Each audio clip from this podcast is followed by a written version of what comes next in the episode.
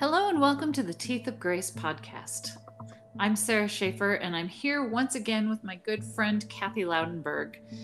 It's been a little bit of time, even though we were together on last on the last episode. That was something we had previously recorded back in October, and we have both been dealing in January and into February with COVID and different illnesses and all sorts of things that have been going on, right, Kathy? Oh my gosh, you name it, it came.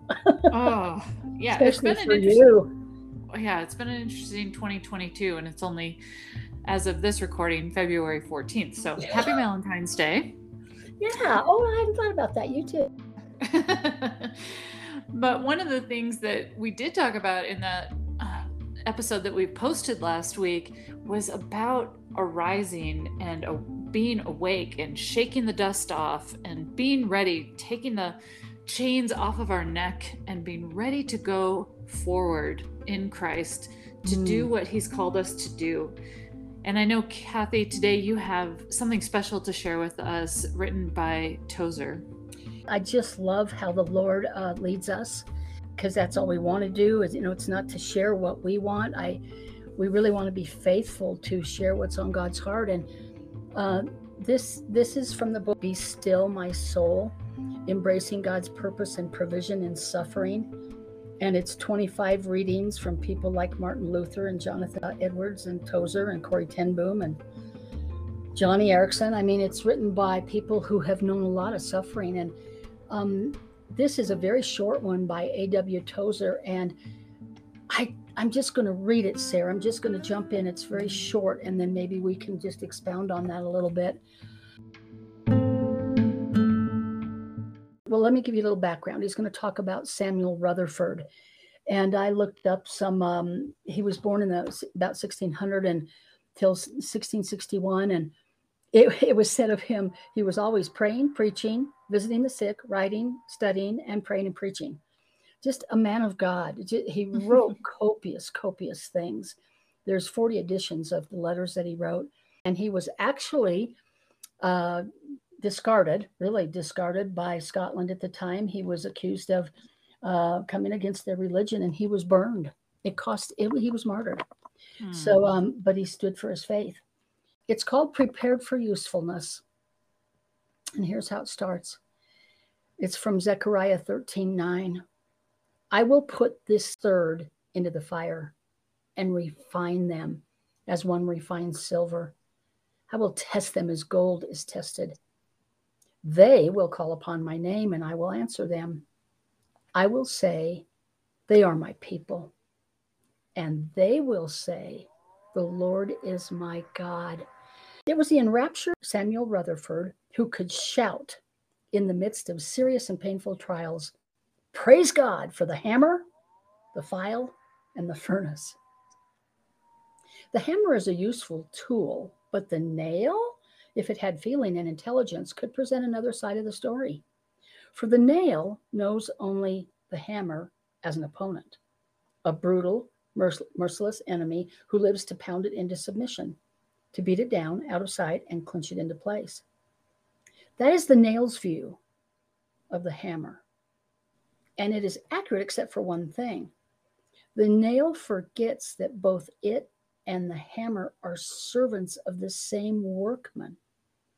Let the nail but remember that the hammer is held by the workman, and all resentment toward it will disappear. The carpenter decides whose head shall be beaten next, and what the hammer shall be used in the beating. That is his sovereign right.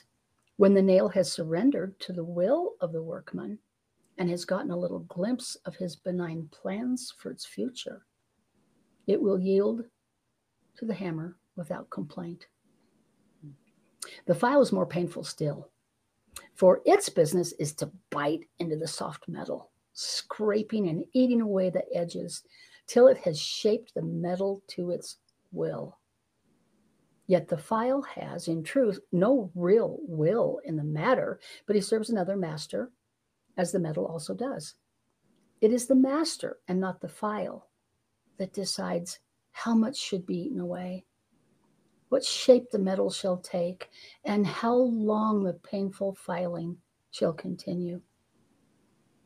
Let the metal accept the will of the master, and it will not try to dictate when or how it's filed.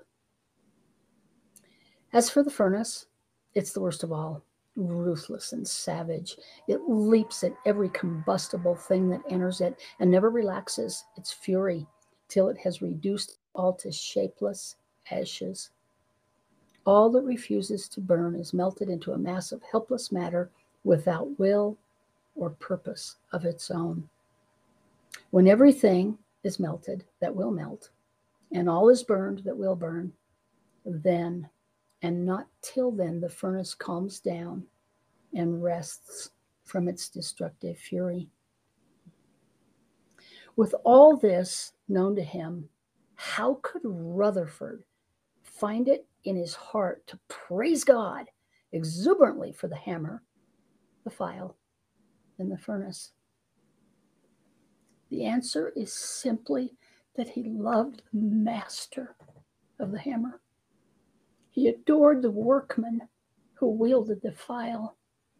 He worshiped the Lord who heated the furnace for the everlasting blessing of his children.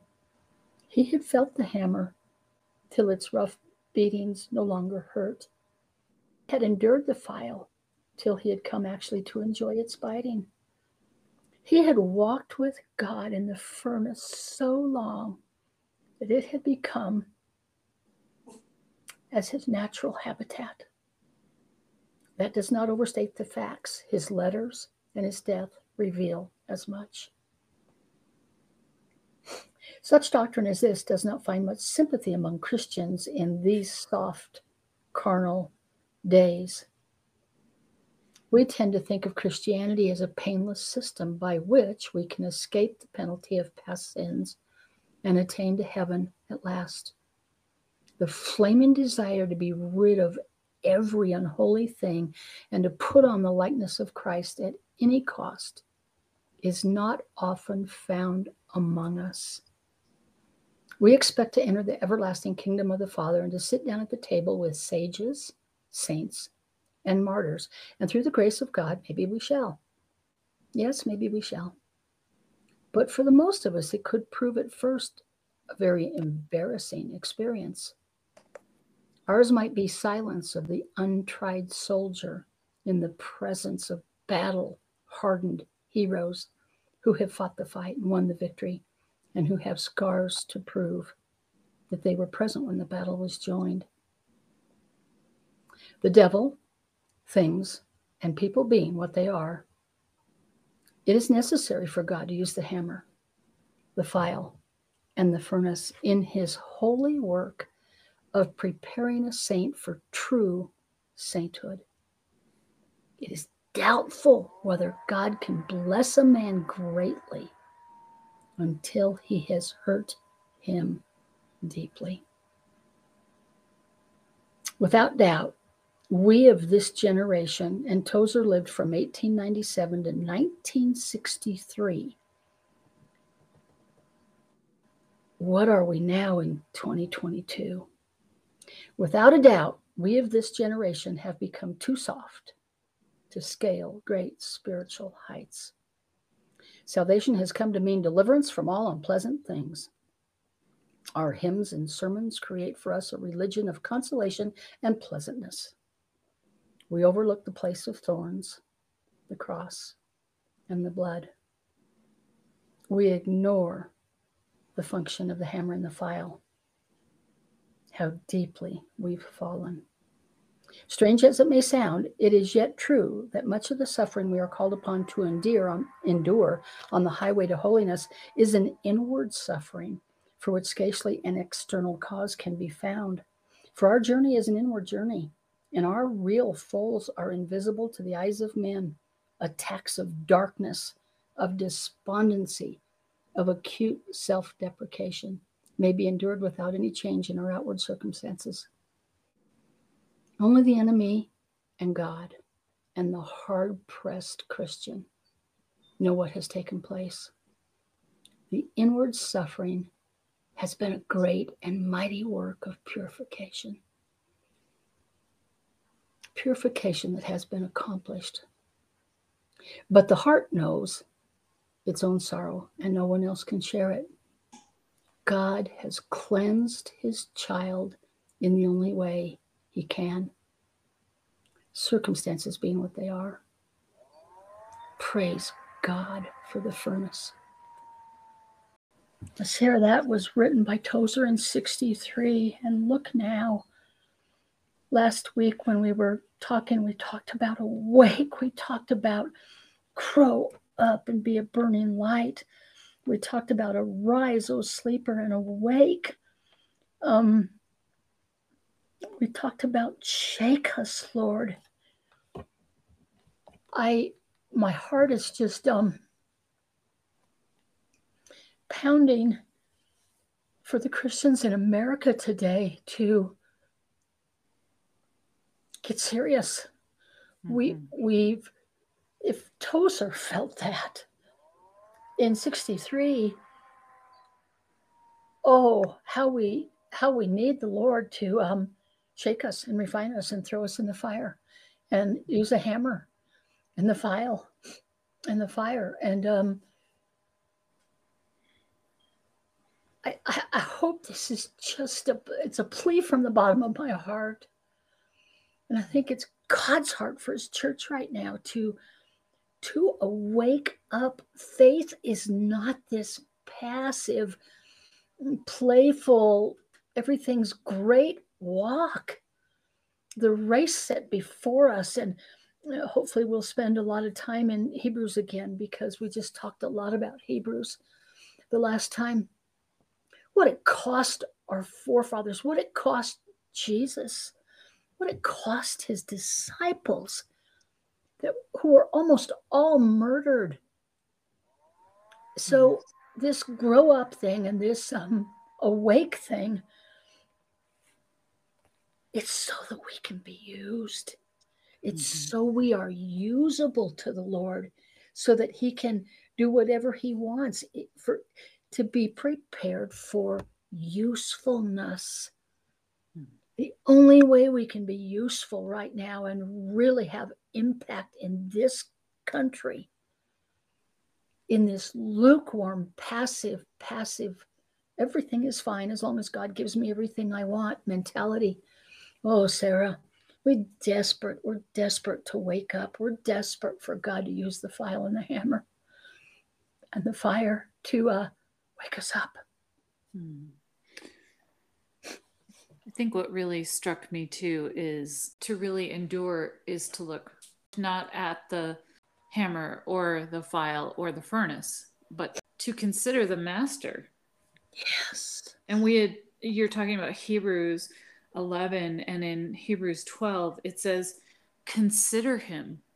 Consider him who endured from sinners such hostility against himself, so that you may not grow weary or faint hearted. Consider him. Right now, almost, I, I don't know, 80%, 90% of the Christian sisters that I know, it's all about fear and it's all about COVID. Not not in everybody, but but you're right. It's it's Rutherford got this. He was martyred for it. It's to see Jesus in that garden sweating drops of blood for what he was going to purchase for us. Mm-hmm. It's what you said. Concentrate on, if we concentrate on what he endured, if we could really, I know we have, some churches have communion every Sunday. We used to as Catholics, and I loved it. Um, many churches, it's once a month, which is too bad because to focus on the passion of the Christ and to, we should probably watch that movie every year to see him on that cross, to know that his suffering was so bad that he was sweating drops of blood to redeem us, to save us, to save me. I watched the Olympics last night. It, it, it, must want it. It should just wake us up to want the gold medal, right? To be all that he I want to be all that he saved me for. You know what I mean? Right. Um, so what you said, it's it's to be what he saw in us, that he endured that and what he suffered for us. If we're walking with him, that's why Rutherford would was glorious about those three things. I mean, enraptured is the word that Tozer uses. He was enraptured, the enraptured man, because he knew that. He knew Christ that way. He loved Christ that way. He had a sense. And we look back through the martyrs. I we look back and we that faith in our country is not this passive feel good, give me everything I want faith. Mm-hmm. Maybe for a two year old, but we're not two year olds. Right.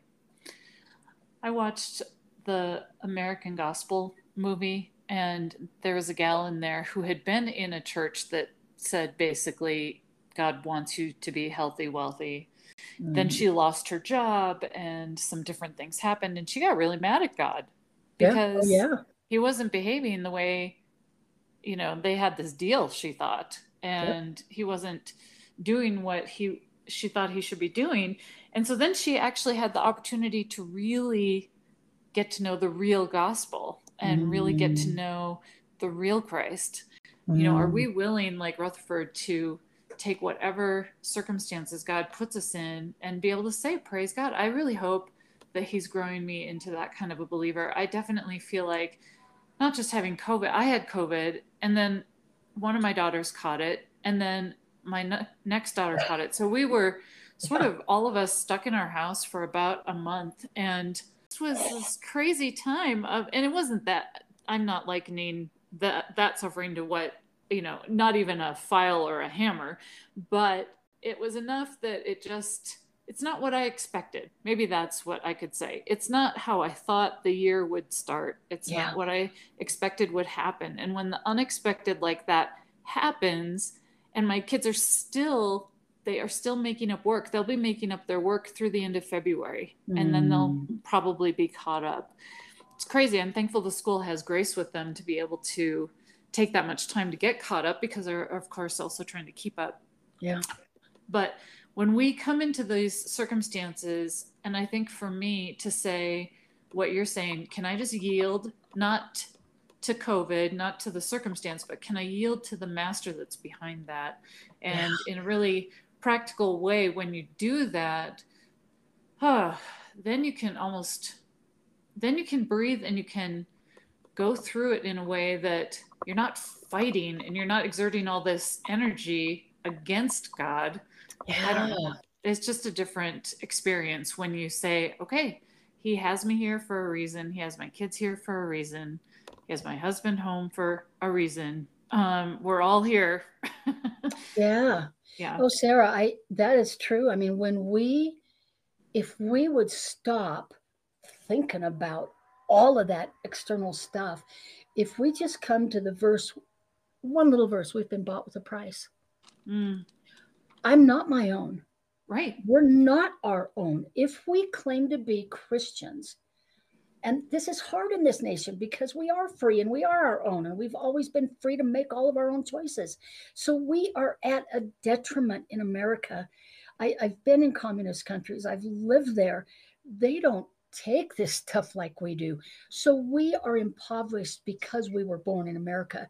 But it is so time to get real. And if we really see him in that garden and see him on that cross and what it cost him to buy me, oh my gosh, we've been bought with a, such a price.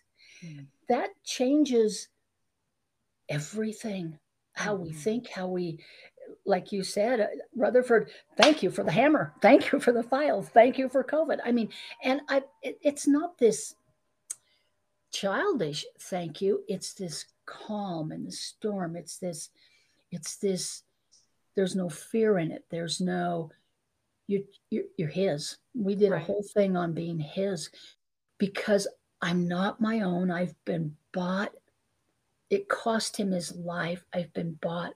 I'm not my own, I'm his. Mm-hmm. There's then there's this supernatural exhale. It doesn't matter what hits.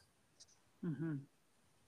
Mm-hmm. That, that, puts us on solid ground. I loved this thing by Tozer. Um, yeah. And if he felt like we lost that, and that was written in 60, he died in 63, the admonition from Rutherford through Tozer to us is like a thousand times more urgent now.